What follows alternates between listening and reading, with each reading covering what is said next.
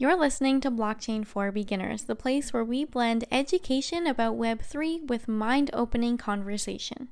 Hello, and welcome back to Blockchain for Beginners podcast. Our mission is to help 1 million people understand and navigate Web3 while having mind opening conversations around philosophy, humanity, and creativity under the realm of technology. As well, Blockchain for Beginners is a media partner with Canada's largest blockchain conference, the Futurist Conference. It runs for two days from August 9th to 10th, 2022, where there are many speakers. There is a blockchain boot camp, VIP party, and more. And if you're looking for tickets, you can get 25% off of your tickets by entering the code BEGINNERS25. So, all that information will be linked in the podcast description. So, let's dive right into our our podcast topic for today, which is what is Web3? Sometimes this term can be really confusing, especially if you were like, I didn't even know that the web had numbers. like, I just jump on my computer. I use the web. You know, what is Web 1, Web 2, and now we're at Web 3. What the heck is going on? So, in this episode, I hope that we can break this down in a really easy to understand way about what Web3 is and how it's different than the web that we are currently using. So let's start by looking at the differences between Web 1, Web 2, and Web 3, and we'll start at the very beginning. So let's start with Web 1. All the way back in the 90s, the internet was about information, and developers would build websites that held topic boards and blogs. So, you know, you'd go on your website, you're putting up information, that's there. Uh, there was a lot of topic boards. I remember people just posting things on the boards, and it was really like a static website kind of like what we have today with our blogs, but it looked a little bit rougher than that. When you signed into something like MSN Messenger, you had a username and a password, and that's really how you authenticated yourself on the internet. That's how you had access to things in Web 1. And we still see this today. You know, we're asked to put in our username and our password, and that's because as things evolve, we still have some of the fundamental uh, things from Web 1. And then as we evolve from Web 2 to Web 3, we're still going to have some underlying uh, things from Web 2. So, according to a free Codecamp article, it says Web 1 consisted of sites serving static content instead of dynamic HTML. Data and content were served from a static file system rather than a database, and sites didn't have much interactivity at all. You can think of Web 1 as the read only web, which lasted from 1991 to 2004. So it was just basically you're online and you can read only. That's it, right? You can go from page to page, but that's really all you can do. So as we move into Web 2, we're getting more interactivity in what we can actually do on the internet. Now, when we think of Web 2, this is what most people think about when experiencing uh, the web, right? It's largely social media and it's largely like a social interacting place now as opposed to just going online and reading information which was web 1 so in web 2 you can think about all of the social media apps that we use today like facebook instagram tiktok linkedin twitter you know, there's so many social media apps and places to be social. And these apps are relatively easy to use uh, and they allow people to create straight from the app. And of course, we still have websites and blogs, but we also have search engine optimization, which allows people to use keywords in order to get their information ranked on top search engines like Google.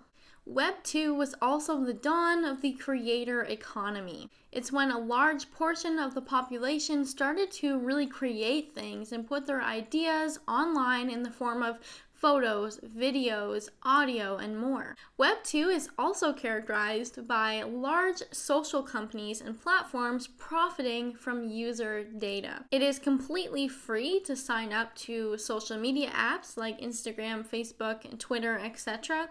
They do not charge you money to join because they will ultimately make a profit from your data. Businesses use your data to send you targeted ads that are going to try to sell you something, and they want to learn more more about your demographic, who you are, what you like, what you're interested in and they use it for future use cases. So if you have a bunch of data on your demographic, you can sell that data to other people who are also trying to sell those same people something.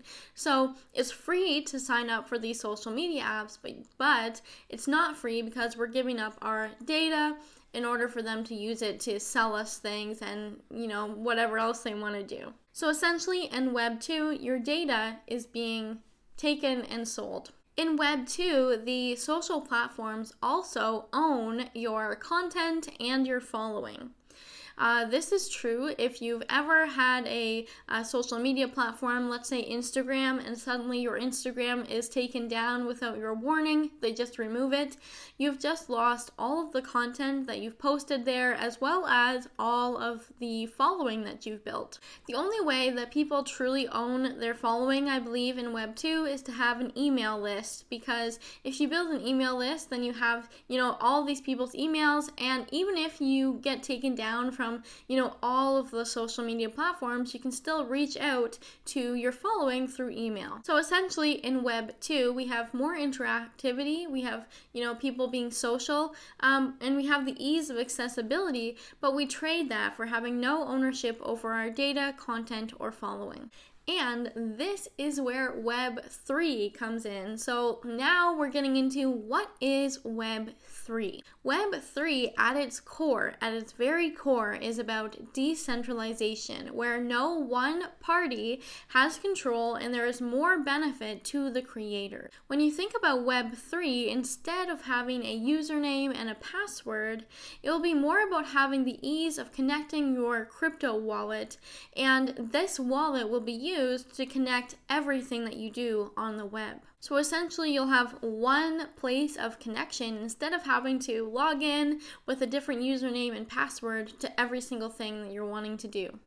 For example, if you create content, you can sign that content with your wallet address, and if someone wants to see everything that you've created, they will be able to do so.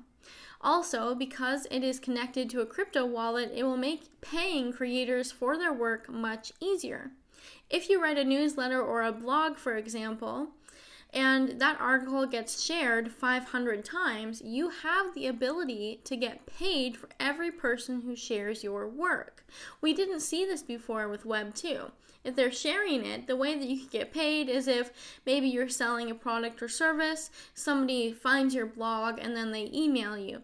Now, if your blog post gets shared 500 times, you have the potential to get paid a, a, small amount for every single share. So that could really add up, especially for creators who are thinking ahead and building their following, building their community, and giving value to their community.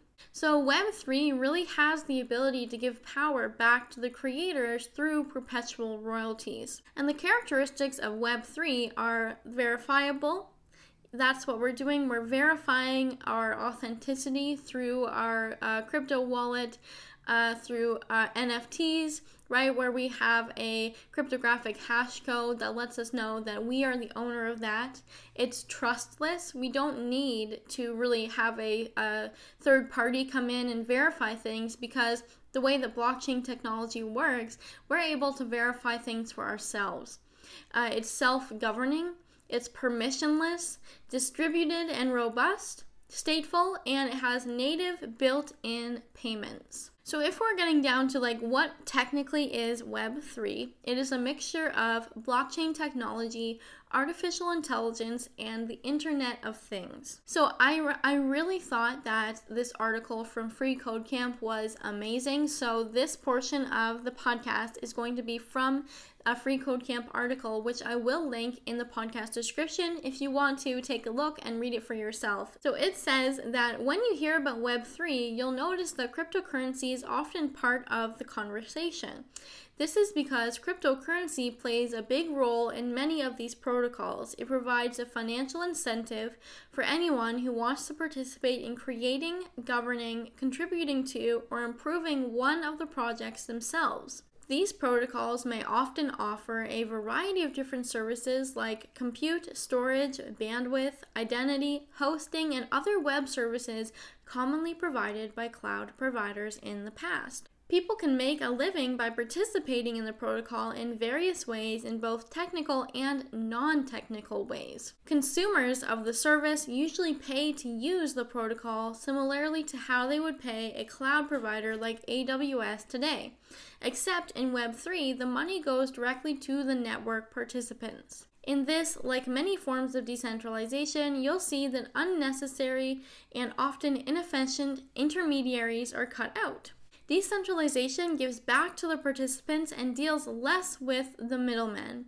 An example of a middleman here would be like a bank. So every time you go to use your debit card or credit card or you know however you're using your money there, what needs to happen is you use your card, but that transaction has to be verified through the bank itself. And we see this happen when you want to transfer money into your bank account or perhaps you're writing a check or something. It will take them, you know, sometimes three to five, sometimes I've had even two weeks to verify a certain check or verify that the money is supposed to be yours. And so that is the middleman. We call banks the middleman because they're the person that really has the power here to verify and have control over your finances. So in Web3, what we're really talking about is decentralization, where we're, we are removing that middleman. We no longer need it because we're able to authenticate and verify our transactions ourselves. So in Web3, using blockchain technology, we can authenticate payments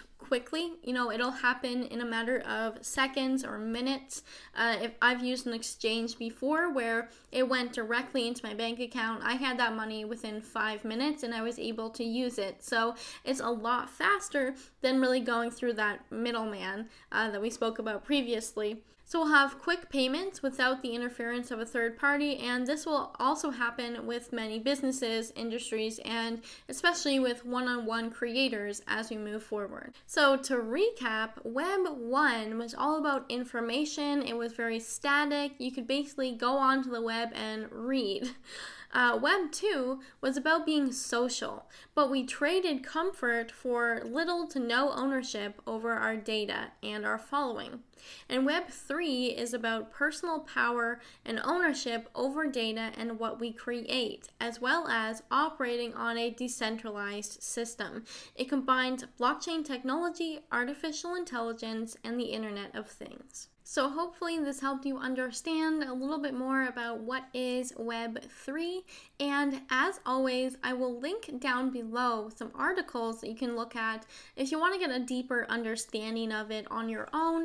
Uh, as always, this space is all about do your own research, but I think that we should show people how to do research, where to do research. So I have all the articles linked down below, and I really appreciate you being here uh, and helping the podcast grow.